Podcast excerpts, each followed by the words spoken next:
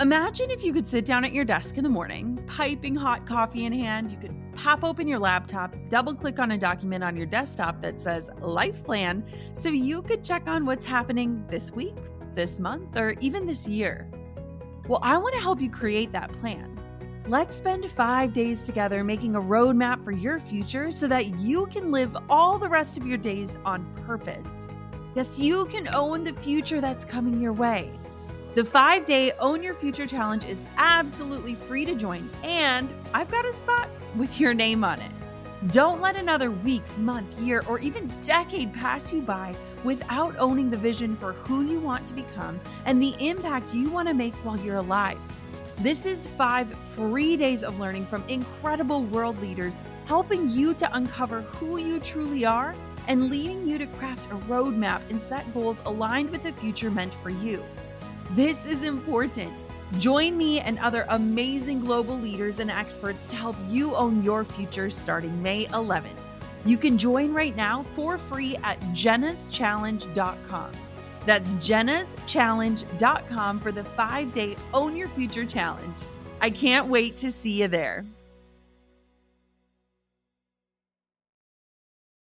You're listening to the Goal Digger Podcast, episode number 66. Today, I'm hanging out with Liz, the founder of Sseko Designs. Liz was first introduced to me by a little TV show I love to call Shark Tank. Now, I am a giant fan of this show, and I first came across Liz and her beautiful mission and her incredible design. And now I like to call her a really, really quick best friend. You're going to see why in today's episode. It is honestly one of my favorite interviews to date and I am just so excited to share Liz's brilliance and her vision for changing the world for the better with you today. You guys are going to be obsessed with her after this episode, and I just can't wait for you to tune on in. You're listening to the Goal Digger Podcast with Jenna Kutcher, the live workshop style business podcast for creative girl bosses. So you can train from the experts how to dig in, do the work, and tackle your goals along the way. Here's your host, photographer, educator, artist, and mac and cheese lover, Jenna Kutcher. This episode of the Goal Digger podcast is sponsored by Honeybook. Honeybook is the management software that I use to stay organized, manage invoices, get paid, and give every client an elevated, unforgettable experience. Honeybook is offering 20% off exclusively for Goal Digger listeners. Just go to honeybook.com slash goaldigger to get started and get your life back today. Hey, gold diggers. Welcome to today's show. I am hanging out with Liz Bohannon of Sseko and I first met this girl and I'm saying met very loosely because I was basically watching her on my television screen as she was on the TV show Shark Tank, which as an entrepreneur, I love that show so much. I've never told anyone this, but I won the state inventors fair twice growing up. Oh and so God. I loved like weird things like that. And so when I watched Shark Tank, I'm like, that was so my 12 year old self trying to like change the world through inventions. But what I loved about Liz was she's just this amazing spirit. And when she got on the show, I literally looked at her and I was like, this is my girl. Like, I want to be friends with her. And so it's, it's crazy how full circle life is and how the universe just puts people into your life. And I've been so fortunate to work with Sseko this year. When they reached out to me, I was like all hands on deck, totally a yes, because I just believe in women changing the world world. And so it's really, really an honor to get to hang out with her. And we were teasing. We're like, well, this is real life, even though we can't even see each other. But it's probably better because I'm in my PJs in my bed recording this. And so welcome to the show, Liz. Thank you, Jenna. Well, to say the least, the feeling is definitely mutual. So I'm excited to take our long distance friendship and make it a little bit more close distance. I can't wait. So, Liz, let's just kick off and kind of tell us, I mean, what you do, how you became passionate about it. Give us the story of Liz. Yeah. So, I grew up in the Midwest. I grew up in St. Louis or right outside of St. Louis and went to the journalism school at the University of Missouri. And I studied journalism. Honestly, I didn't have a passion per se for journalism. I was in, they have a really great J school at Mizzou. And so I was surrounded by a lot of kids that were like knew that this was their path and this is what they wanted to do and they were super passionate about journalism.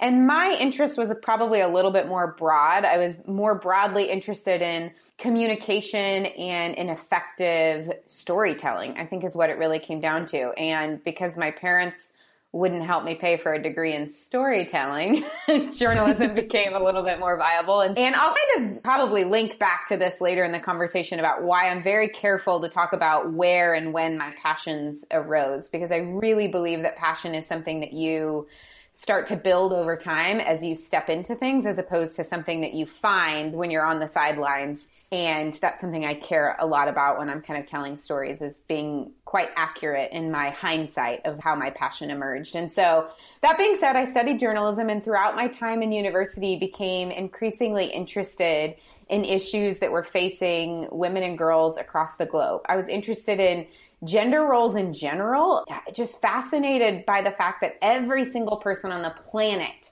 is affected by their gender and is affected by the society that they live in and the opportunities that they have and how society either rewards them or not based off their behaviors. And that so much of that goes back to gender. And yet it's just not something that's like super mainstream to talk about. The research around it is fairly limited as opposed to a lot of other areas that affect as many people and that was kind of just always a really fascinating nugget to me that why is it like so fringe? Gender studies is kind of this thing that, you know, when you meet someone that has a gender studies degree, you're like expecting them to look like they just stepped off the set of Portlandia. but it's something that affects all of us that was kind of living in the back of my head. And then I became way more interested and invested in social justice issues. When I was in college, I was pretty involved with Invisible Children, and that was kind of my first intro into that world. And so slowly, as I kind of pursued both of these interests, kind of gender dynamics and gender studies and social justice, I became increasingly interested and passionate about where those two worlds collided, being how social justice issues like gender violence and discrimination and global extreme poverty and war affect, specifically affect women and girls. And so I was really interested in that, studied that, wrote about it, wrote articles and papers and all kinds of different things, and imagined that I would graduate from university and be hired as a journalist to travel all over the world and write about and report on issues that were facing women and girls living in extreme poverty and in conflict and post conflict zones. Well, turns out that when you're 22 and you've never really traveled the world or left the United States and you've never held a real job in journalism, the New York Times is not knocking down your door to hire you for your dream job.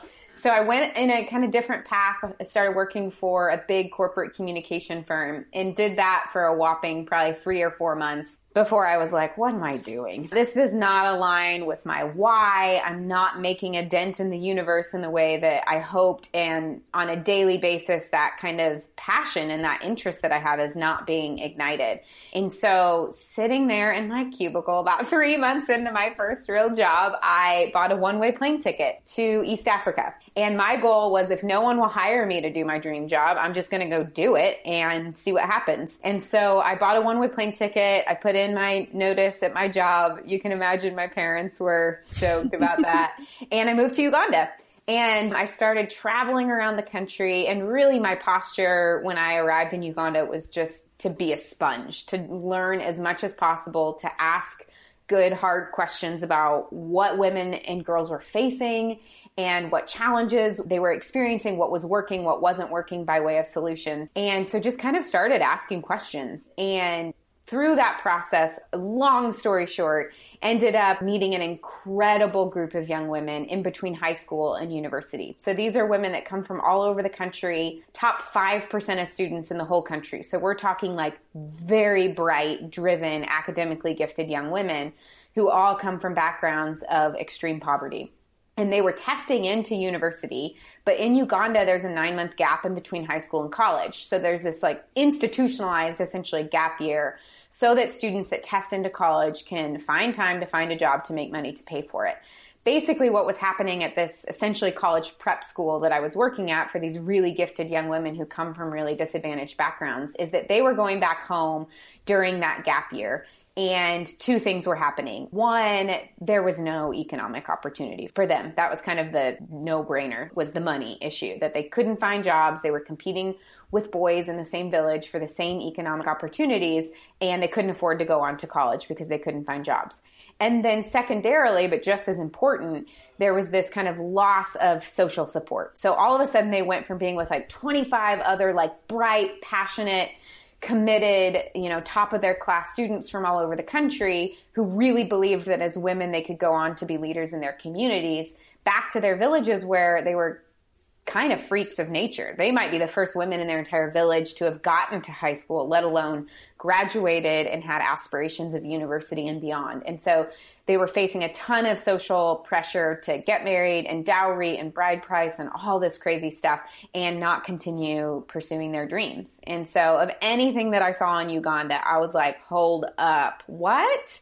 here are 25 of the brightest women in the country and the reason that they're not going to go on to university and pursue these amazing crystal clear visions that they have for becoming leaders in their community and making their country and region and our world better is because of this gap year issue. Surely we can do something about this. And so kind of put my pen and my journalist hat off to some degree and started i tried a couple different things. I, first i wanted to start a nonprofit because i was an american in africa and that's the only thing that i knew how to do or thought you could do. And through a lot of researching and asking some really hard questions became really convinced that this specific challenge did not need a charity or a nonprofit solution. And that if we wanted to fix these specific issues, but then have kind of a broader effect that I could really stand behind long term, that I wanted to create a market based solution for this issue. I wanted to do something that would generate jobs, that would contribute to the local economy, that would help overall economic development in the region. And so this is when I get to tell you that my, you know,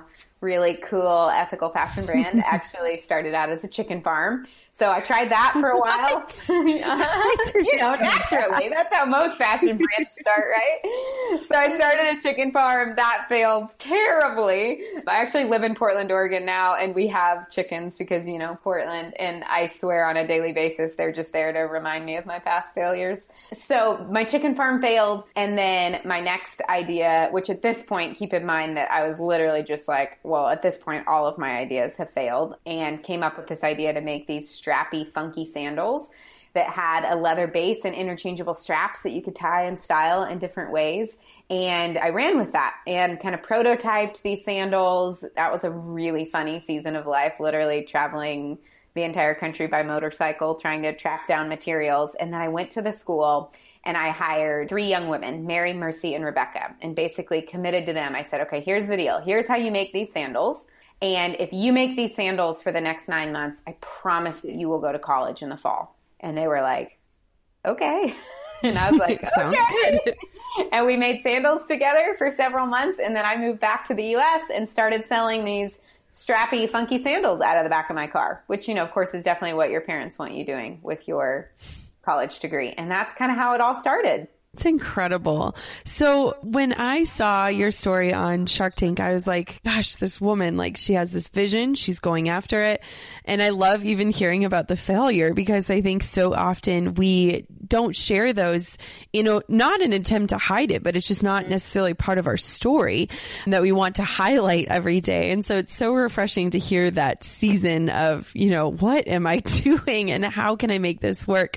What was it like then when you went on Shark Tank and how did that whole process unfold for you? it was one of the most amazing experiences in my life that I don't ever want to do again. That's probably, that's probably how I would define it. You know, I carve out about 30 minutes every week for my big audacious dreams. And this is like my 30 minutes where it's like, okay, I've got a big problem and I'm just going to like wave a magic wand. And if nothing else mattered, money or realistic or whatever it is, what could we do? And my big problem at the time was like, we need more people to know about Sseko, but we don't have a budget to do that. What's like the number one? How could I drive the most eyeballs to our website and get, you know, a platform to share the Sseko story with zero dollars? And there were, there's basically two ways at the time that I knew how to do that. And that was Shark Tank and Oprah. And Oprah, unfortunately, was just in the process of winding down her show and that left Shark Tank. And so honestly, during one of my kind of 30 minutes, it's on my calendar, like big dreaming, 30 minutes on Friday, I filled out an online form to apply of Shark Tank. I didn't go to like an in-person thing. It was just literally like did it through the website and then honestly kind of filed it away as like, well, checked that off. Chances that that actually comes to fruition pretty low. Well, actually, it wasn't. They contacted me. It was probably like a year long process of back and forth and we had to make videos and we had to be interviewed by the producers and like all this crazy stuff. And then finally we got a call. They like really keep you in the dark. We got a call and it was like, Hey, you need to be in LA in 48 hours. You're going to be filming this episode, this show. Are you in? And of course we were like, yes, we're in. So in like 24, we like ran to Home Depot, built a display, like pulled an all nighter the night before, figured out how to pack it in a way where we could actually get it down to LA. And then we did the dang thing and it was an incredible experience. I mean, there aren't, again, that many ways that you I think we had like maybe 15 or 16 minutes of airtime for zero dollars, which is pretty amazing. And, and so it ended up being an incredible platform for us to kind of get to share our story about the work that we were doing. That being said, it was also incredibly challenging because the parameters obviously of Shark Tank are you're raising capital, right? And the mm-hmm. interesting thing that was happening for us is that we were actually raising capital in real life. We were doing like a little angel round, but we had gone through the valuation. We had said, this is what we're worth. We had raised about three fourths of our round at that point. And so we were like, great, we're going to reserve the last fourth for a shark. But the position that that put us in was we didn't really have a ton of negotiating room, right? Because it's mm-hmm. like we mm-hmm. couldn't go back to our other investors and be like, well, they cut our valuation in half. And so that was a really big challenge that we really decided to kind of, I think what ended up happening successfully is we took that kind of sticky situation and said, well, this is great. The negotiation part then is going to be very boring and let's keep the financial part as boring as possible so that we have more bandwidth and opportunity and time to actually share our story and share kind of the brand vision. And so that's what happened. So the cost of it was, of course, if you've watched the episode, you know we didn't get a deal that you know you get rejected by five people on not live television, but you know, in front of millions of people. So to be totally honest, there was like a level of like having to like kind of check my ego and deal with that. But the outcome of it and the experience and the opportunity definitely goes down in history of one of the most valuable experiences, both on a personal level and for our brand. It's incredible. What was the impact after the show aired? Like what what happened for you guys? What did it look like for you guys? Cuz I have seen so many people that go on that do not get a deal, but their business just explodes. Were you able to keep up with the demand after the show aired or was that a concern? It was definitely a concern. And yes, but only because we had been planning for months and months. And you know, the hard thing is the whole time we're planning, you don't know for sure that you're going to get on. And then you don't know for sure that you're going to get aired. So there's kind of all of these like, but, but, but, if, if, if clauses. But we went ahead and definitely like invested in our website, really strategized about, you know, when people land on our website, how are we because it's a new customer acquisition channel, obviously, than our typical customer. And how they're hearing about us is very different than how our typical customer is hearing about it. So we spent a lot of time and energy strategizing, preparing, beefing up our website, beefing up inventory so that we were really able, recognizing that this is kind of a once in a lifetime thing. We really wanted to have our strategy and stuff together so that we could capitalize on that. And sure enough, I mean, I can't remember the actual numbers, but our web traffic increased by like a few thousand percent and we did more sales in 24 hours than I think we had done in the last three or four months combined. So it was definitely kind of that Shark Tank effect was very much so. Even though, you know, we quote unquote lost, the fact that we were able to kind of have this platform to share our brand story and then had lots of new customers as a result of that. And, you know, people like you, we're still hearing, you know, we still hear of people that even if they didn't go on and purchase that night, that their original introduction to us was through Shark Tank and they're, you know, running reruns and it's kind of the gift mm-hmm. that keeps on giving. it's amazing. One thing that I love about you that just even through hearing what you've gone through and stuff, you are very strategic and you're so smart. And I think that I've talked about this before, but I used to feel like being strategic felt uh, and using that word felt like conniving or like what's in it for me. But I think that as women entrepreneurs, it's such such a gift and everything that I do has purpose and strategy behind it. And I think like just in hearing the way that you prepared and planned and thought this through and, you know, strategized even your pitch to them, I think that it is so, so evident how incredible of a gift you have when it comes to marketing. So talk to me now about, you know, your marketing efforts and what that looks like and how you can spread this vision and message with people who might not get to see the firsthand impact of the work you're doing, but want to get behind that social cause that you yeah, have. Definitely. Well, a couple different things. One is I, I learned really early on, and for anyone who's listening, specifically who is a social entrepreneur, which, you know, I kind of loosely define as someone who's using business and creating a marketplace solution to solve a social problem. And for us, it's to solve a social problem that's kind of typically gets relegated to the nonprofit sector. Here's something that I realized really early that was really completely changed the way that I think about marketing and branding. And that is that your mission and your impact is not your brand it's an important part of your brand, but it's not. I, I, think for years, when I, in the very beginning of Sseko, when people would ask, well, who is Sseko? What I would say is, well, we employ women in between high school and university, and I would tell them our impact model. And that's it. And while I think that that is an incredibly important part of our brand, the thing that I've realized about storytelling and about marketing is that you always have to be thinking about the person hearing the story and always have to be thinking about how is their story going to connect to this story? How does their participating in this brand actually speak not just like a broad truth because it's like yeah we're all like in general good people who want the world to be better but like a really hyper specific truth about some belief that you as a company have about the world that will connect with your consumers and a belief that they also have about the world. And if you can connect those whys and not just the what, because our impact model is our what, right? So I have this deep belief about the future of the world and about women and girls and about gender equality and about a rising tide and about dignity and opportunity and connecting women to each other that might not otherwise ever cross their paths. This is the why. And then out of that is born this impact model. Well, this is how we do it in Uganda. This is how it works. And there's this nine month program and savings and scholarship. And then this is the product that we're selling. And this is how we're doing that. But those are all hows and whats. It's the why and really in a compelling way saying, well, well, what is different about us? that really sets us apart that's going to tap into that like very deep belief that a potential partner or a customer might have, and then allowing everything to revolve around that. I see you over there racing against the clock to wrap up three projects, prepping for a meeting later in the afternoon, all while trying to tackle a mountain of paperwork.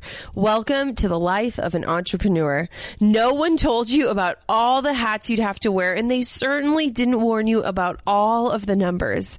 Challenging? Absolutely. But our friends at FreshBooks believe the rewards are so worth it. Now, FreshBooks is excited to announce the launch of an all new version of their cloud accounting software. Get ready for the simplest way to be more productive, more organized, and most importantly, get paid quickly. FreshBooks is not only easy to use, it is also packed full of powerful features. Now, FreshBooks is offering a 30 day unrestricted free trial to my listeners. You can do things like create invoices in less than 30 seconds, set up online payments with just a couple of clicks, and see when your client has viewed your invoice so that awful guest guessing game is finally put to rest. In order to claim it, go to freshbooks.com slash goal and enter Goal Digger in the How Did You Hear About Us section. That's incredible. And that is like so well articulated. like I think that so many times I actually just finished up an interview with a cause that I'm very involved with, which is Healing Waters. And we talked a ton about the nonprofit model and, you know, how hard it is to communicate when you're so passionate about something and to make people feel what you feel because you've seen it firsthand. And so we talked a lot about storytelling and how can you tell empowering stories. And I think that you have like like hit the hammer on the head with that. And the Sseko partnerships that you've made this year, can you talk a little bit about that? Because the way that you approached it and the women that you encouraged to join and the partnership, I have Winnie, she's my girl. Um, could you just share a little bit about that? Because I think that that campaign is just so encouraging and you're leveraging your resources. You are serving other people and you're doing so with people that are such a fit for your brand in such a beautiful way. I'm just so excited about it. So share a little bit about that idea and how you guys kind of approached it. Yeah, definitely. So the kind of why, what the why does, and this is why it scares a lot of people, is because a lot of people think that the more specific they get with their why, the more they're going to alienate people. And that's not true. And I say, I was actually just on a Facebook Live this morning talking about how if you gave me the chance to stand in front of a room and tell you my why, and if at the end of it, 99 people, I said, well, who agrees with my why? And 99 people raised their hands and were like, eh, you know, it's a broad enough, general enough, feel good why. Like, yeah, I'll raise my hand. Verse if I get done speaking and 99 people are like, eh, it's probably not for me, but there's one person that's like, oh my gosh, she's my person. That's my belief. I, that mm-hmm. resonates so deeply. I have goosebumps. That's putting language to something that I felt for so long. I would take one of her over 99 people that kind of like broadly, generally agree with the why.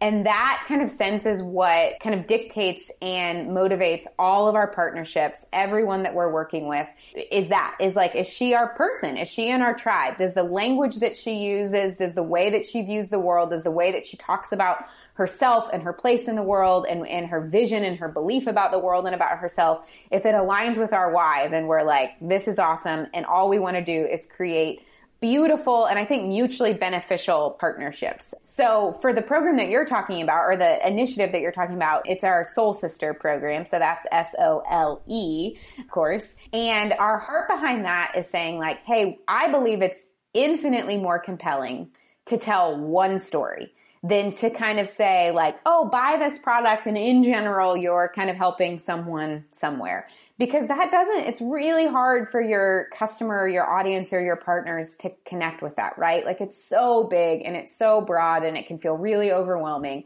Whereas if I can create a one-on-one connection and say like, listen, this product, this action, this, you know, partnership that you're involved in, this is the impact that it's going to make on the life of this one woman in Uganda. So your sole sister is Winnie, which I love. And I was just able to meet Winnie for the first time about, about a month ago. And I'll tell That's you a little amazing. bit more about that. But all of a sudden, this like big problem of like global gender inequality and extreme poverty and lack of educate, you know, access to education becomes Winnie's story. And it's about Winnie and the things that make her specifically as a woman in the world unique and come alive and what brings her to life and what brings her joy and what her challenges are.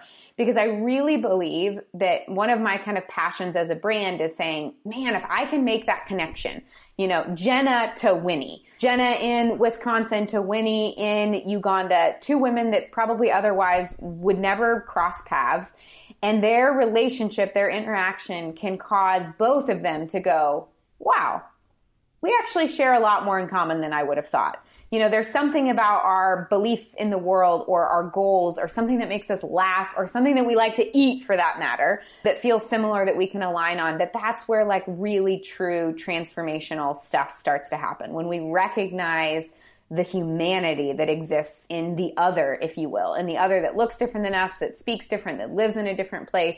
And that when we really get that, when all of a sudden this issue isn't just like this kind of huge issue, but it's like your friend, your sister, your soul sister, your partner, that our ability to really engage in the long haul and engage in a way that's actually just like authentic and meaningful and real becomes infinitely greater. Oh my gosh. You're just brilliant. We are best friends. I just want you to know that. so One thing that I think is so cool about what you're saying is that every business owner can learn from this idea. And I think that one of the biggest issues that entrepreneurs have is that they're trying to speak to everyone. It's mm-hmm. so broad. It's one audience that's this generalized audience and they're not speaking to anyone because they're not speaking clearly. Their story is not clear. And so I love that, you know, it all starts with one and people say that, but they don't actually do that. Like they don't mm-hmm. live like that's true. Like everyone's like, I get it. But, you know, even for me, a shift in my business was when I first started, I wanted to be the right photographer for every single engaged couple. And I bent my brand and I changed my messaging based on who I was talking to. Mm-hmm. And I was speaking to that room, like you said, of 99 people that were like, eh, okay. Like if I need a photographer, maybe. Yeah. But I, when I shifted that mindset and was like, no, I'm speaking to 20 people out of the entire world that are getting married in the next year, it totally changes the conversation. And you are just so smart in that. And I think it's even more admirable because your cause is so much greater than one person. It, it could feel absolutely paralyzing at times, I'm sure, because you see this giant need. But if you start with that one, it's kind of like a cell where all of this, the pieces of the cell come together. And if you're reaching the heart of it, you're going to reach all of the outside, all of the people that are just like that heart center. And so, so mm-hmm. stinking brilliant. Like you are so smart. Oh my gosh. Likewise. And it is, and it's fun. It's fun when you kind of are able to be released of that pressure to be everything to everyone and make everybody happy. And it ends up in a bunch of platitudes that you don't really feel that excited about. And then when you really speak, find your kind of very specific why and speak your truth and you start to attract those other people. It's inc- it's just fun. It's great. And I think another, I mean, for us, a huge thing is, you know, you kind of ask like how this storytelling piece of, you know, how do you convince people of this belief that you have or this truth or this passion that you have? And I think a big part of it for us too is helping other people define their why and how our brand happens to be a part of that and allowing their stories to incorporate that, but then also to be really, really unique in their own ways. So how Jenna, you and your like place in the world and your brand and your followers and fans and friends, you know, there's reason that people follow you and there's a reason that, that you have influence because you've served those in your community so well and there's something really specific about you. So when we do a partnership, it's super important to us of like, I'm not looking for someone who can just like cut and paste something that I wrote about our brand and share it with their Mm-hmm. audience. Like the sweet spot is when my why is specific and crystal clear enough that you get it and your Mm-hmm. why is specific and clear enough that then when you kind of combine those and my story and your story are able to intertwine in a really authentic, meaningful way, like that's when magic happens, I think. Absolutely. I couldn't agree more. What is like your biggest challenge right now with work? Like what is something that you're just working through or season or something that you're in? Cause I feel like talking to you, I'm like, this girl knows her stuff. Like tell me, tell me something that I'm like, yeah, Liz, I could totally commiserate with you just for a minute. Oh gosh, there, I feel like every day, you know, part of it is there's new challenges on the horizon. I think right now we're in a really exciting season of Sseko. I would say the first year or two, I'm just such a starter. I love new stuff. I mean, I love the season where it's like nothing exists and we're figuring out how to connect the dots and really kind of putting those initial pieces together like it was in, you know, when I started Sseko, probably the first year or two. And I think that we're in a season right now where we're kind of back in startup mode. We've essentially completely changed our entire distribution model. We just to kind of give you a high level, we were online and working through a network of about 600 stores across the US who are carrying our products. And Ben and I really kind of sat back. We met some pretty big goals in Uganda that were like on our 10 year goal list. And we really sat back and we asked this question of like, okay, we've put all of our heart and soul and energy into, we call it hijacking the production and manufacturing model. So the traditional production and manufacturing model, as we know it today, is basically don't ask, don't tell, right? Mm-hmm. Like that's what most brands that are selling you products are just hoping and praying and crossing their fingers that you're not asking questions about who made it and where did it come from and how much money did they make and were they treated with dignity. And they're winning if you don't ask those questions and if those people stay as invisible as possible.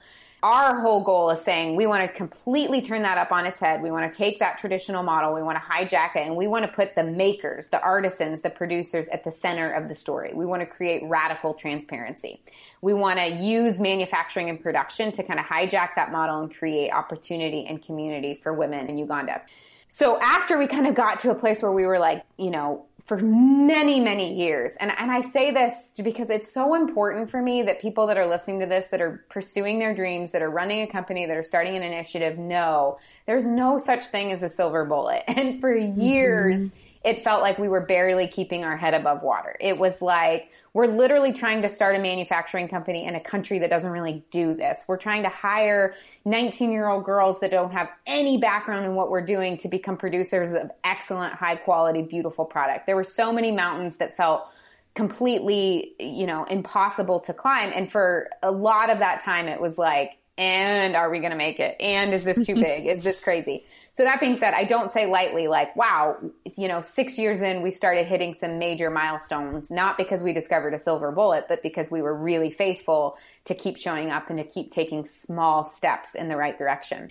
But that led us to a place where on the US side of things, we were able to start asking a really scary question that all entrepreneurs should ask themselves. And they should be asking themselves this, especially when things are going okay which things were going okay in the US. We were growing our wholesale distribution. We had several hundred stores across the country. We were doing the thing, going to the trade shows, doing retail the only way that we knew how, which was through traditional retail. And we asked a very dangerous question, which was like, hey, this is good. Could it be better? In a very honest way that allowed for like, get your ego out of the room, get your fear out of the room, get your insecurity out of the room, could it be better? Is what you're doing the absolute best? Is who you are as a brand, your strengths, your special sauce, your resources, the people on your team, given all of that, is the company that you're running right now the best possible fit for the company that you could be running? And the answer that we came up with was no which was really scary. And you're, you're like, like, why did I ask this question again? yeah, revert, revert, reverse, go back. exactly. Because that kind of sent us into a little bit of a tailspin because the answer was no. And we realized that we had all of this passion and heart and this really strong mission around our business in Uganda. And we didn't have that same heart or passion for our business here in the US, which is essentially selling and marketing and distributing the product. And so we started asking this question of like, well, could we hijack the retail model in the same way that we've hijacked the production model to do the same thing, to create community and opportunity for women right here in the US? The need is obviously very different. There's some similarities, but it's really different. And one of the needs that started to emerge was I was getting contacted on a multiple times a daily basis of women that had found out about Sseko or had had some interesting experience and were like, I believe in social enterprise. I want my gifts and my skills and my talents to align with my work. And right now they don't. What should I do? Can I come work for Sseko? You know, do you have any job openings or could you spend 30 mm-hmm. minutes with me talking about my business idea?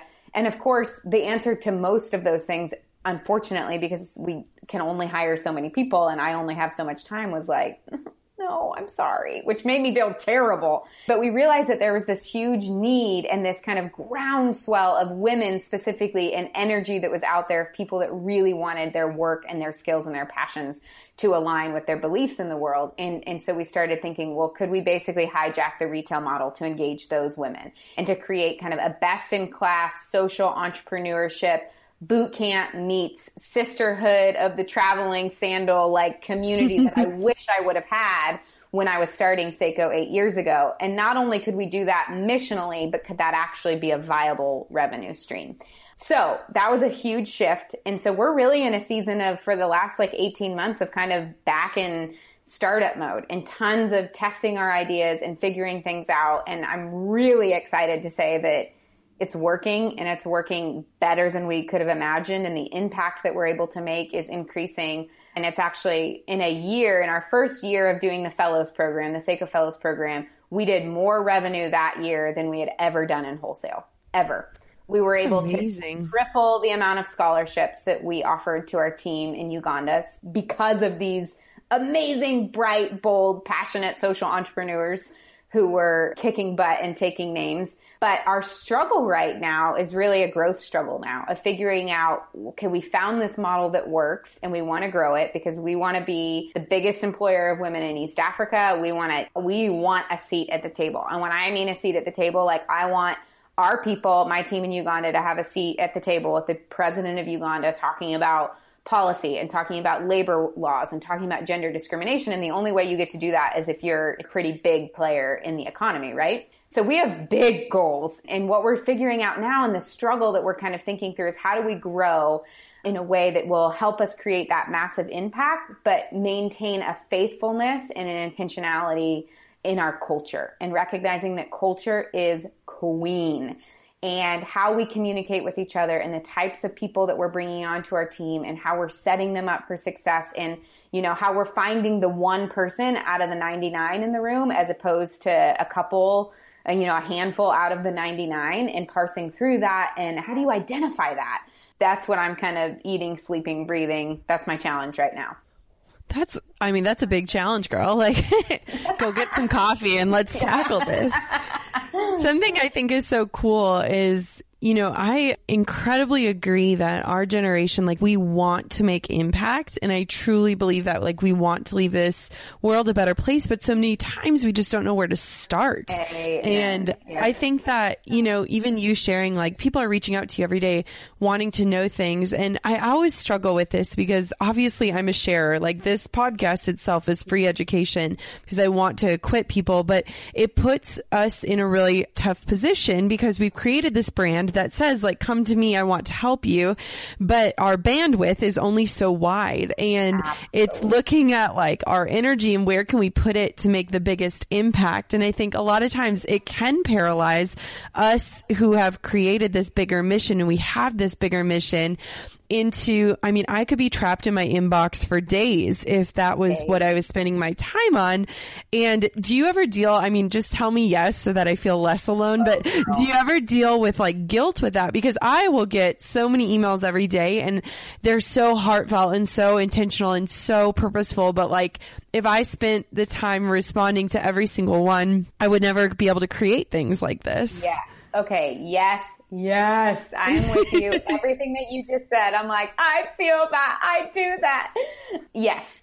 So here is, and I was actually just talking to a friend about this, a really helpful shift for me has been, and you know, part of the reason that we created the fellows program, honestly, is so that I could say yes more often, right? So that, mm-hmm. so that there are women, I used the problem, and I think this is a huge thing. So many people are looking for opportunity opportunity is very hard to come by. And if you told me to like walk out and go find an opportunity, I would be like, oh, okay, that feels really overwhelming. If you tell me to walk out the door and go find a problem, that's easy. That's low hanging fruit. And if you just tell me to find an interesting problem, that makes it a little bit more fun. And all of a sudden, I believe that's how you find opportunity, right? So for me, literally what you're saying, that like deep heart psychological struggle that I was literally feeling, it was almost like dread. I would open up my email in the morning and I knew the course of feelings that I was going to feel, which was going to be like, oh my gosh, this person's so amazing. Oh my gosh, I can't believe that they like took the time out of their day to email me. How like humbling and amazing oh my gosh, they're asking me for something and oh my gosh, I so badly want to give it to them, but oh my gosh, I don't know if I can. So that was one of the problems that really was what the Sseko Fellows program was born out of was like, hey, could I create a solution that would actually be able, I could offer people something that they were asking for that I currently am not. So I could offer them a sense of community. I could offer them guidance. I could offer them you know, an inside look on all the hard lessons learned and, you know, struggles with being a social entrepreneur, but also like the training and the motivation to like do it and to go make an impact in the world. And so that's really, you know, what that was born out of. And I think you've done a brilliant job of this. I feel like you listen to your people and to your community. And I feel like you're always coming out with amazing, you know, curriculum or, and I'm guessing that that's probably based off of, wow, I've had a hundred people ask for the same thing. Instead of taking 45 minutes out of your day to have a Skype meeting with a hundred different people, could I create curriculum or a podcast segment or, you know, some information that could live that would be available for these people to partake in in a way that actually is also sustainable for you as a business owner. And I think you, from what I can tell, you've done an, I would say out of a lot of people that I follow and have fans of, I think that you've done a really incredible job of that. And I think for me, so much of it comes down to remembering that every no that you say is actually a yes to something else that you've committed to. So when I say no, I can't help you with that thing or I, I don't have the time or capacity, remembering that the reason that I have to say no is because I've made a very big yes over here and I have to be faithful to that. I have to be faithful to my employees in Uganda and my employees here in the US. And I have to be faithful to this mission and these massive 5, 10, 30 year goals that I've put out. And I'm saying yes to that when I'm saying no to anything that doesn't align with that or that could distract me or take away from that. I think it's much more compelling to remember the things that we're saying yes to than to get really bogged down and to feel really guilty about the things that we're having to say no to. Absolutely. I feel like, you know, when people talk about mom guilt, I'm like, I have like entrepreneur guilt. but I feel like when you do have this higher calling and this higher purpose, and I looked at what my year was and I was like, what is the biggest thing I want out of this year? And I'm like, impact. And it's like, if you want to impact the masses, you mm-hmm. have to have a bigger plan than email or like yeah. coffee dates. You know, like you have to have a bigger mission. And I love how very clear you are on that because I think we need black and white sometimes. I think we need yeah. really hard yeses and hard nos yeah. so that it's not this like intermingled thing because me feeling guilt is not going to further my mission at all. And, you know, being able to say, Hey, like I hear your answer. I'm going to do my best to get you some sort of response through the education or through the podcast or through my blog or whatever you know, duly noted, you've been heard, but, you know, due to a volume, we can't respond to everyone. And it's been so beautiful. And, you know, I also think that like this is this might sound crazy but like those who pay pay attention. Those who really invest in something that they believe in it furthers the cause even more because they're going to be more successful. You know their success is your success. And i think it's just a really cool cycle. And so it's it's one of those things where it's like gosh i can't believe i get paid to like do what i love but at the same time it's still work you know? Yeah Oh, absolutely. Yeah, I think you're so right. And having that vision for that one person that if you're empowering them, then they can go on and create their own amazing. You know, we had a woman who applied for an in-house position and we had already filled it by the time she emailed me and I was devastated because she seemed awesome, but it was like, I'm not hiring, you know, I'm not running a billion person company. I can't hire everybody. I had one position that I was hiring for. She followed up and she's like, this is what I'm interested in learning about. Is there anything that I can do? And we had just launched the fellows program. And I was like, I don't know if this is what you're looking for, but if, if you're truly interested in learning, you should join us and you should become a fellow. Fast forward a year from now, she's a marketing professional. She just quit her full time job. She has a team of probably like 35 or 40 other social entrepreneurs that she's like the CEO of Sseko in her state, essentially. Oh that she is like training, mentoring, coaching, like coming alongside, like she is doing for those 30 women what I absolutely would not have the capacity to do. And to be completely frank, because she's finding her own tribe of people, she's probably speaking to them in a way that I couldn't, that's more effective, that's more inspiring, that's more compelling, that's more connected. And that is what truly motivates me. You know, that it's like if I can create a, a system, a program that I can invite people into that enables them and empowers them to then take kind of the nugget of our why, but then go create their own why and do stuff that I never could have dreamed of doing. And, you know, and that's what's happening with your community as well. That it's like if you're creating content that's accessible and that's engaging and they're learning something and then they're able to go out and probably pass that knowledge on to a hundred people that for whatever reason you don't have the capacity or maybe the even the ability or the voice to be able to do like that's so fun to me. Isn't it crazy? It's so cool. It's just so funny because i think a lot of times we're like who am i to change the world? I am just one woman. It's like i am just one woman and i can take on and raise up leaders to come alongside of me. And there's no such thing as just one woman. Like Amen. i am woman. Hear me roar. My mom used to say that all the time growing up. And i'm like mom.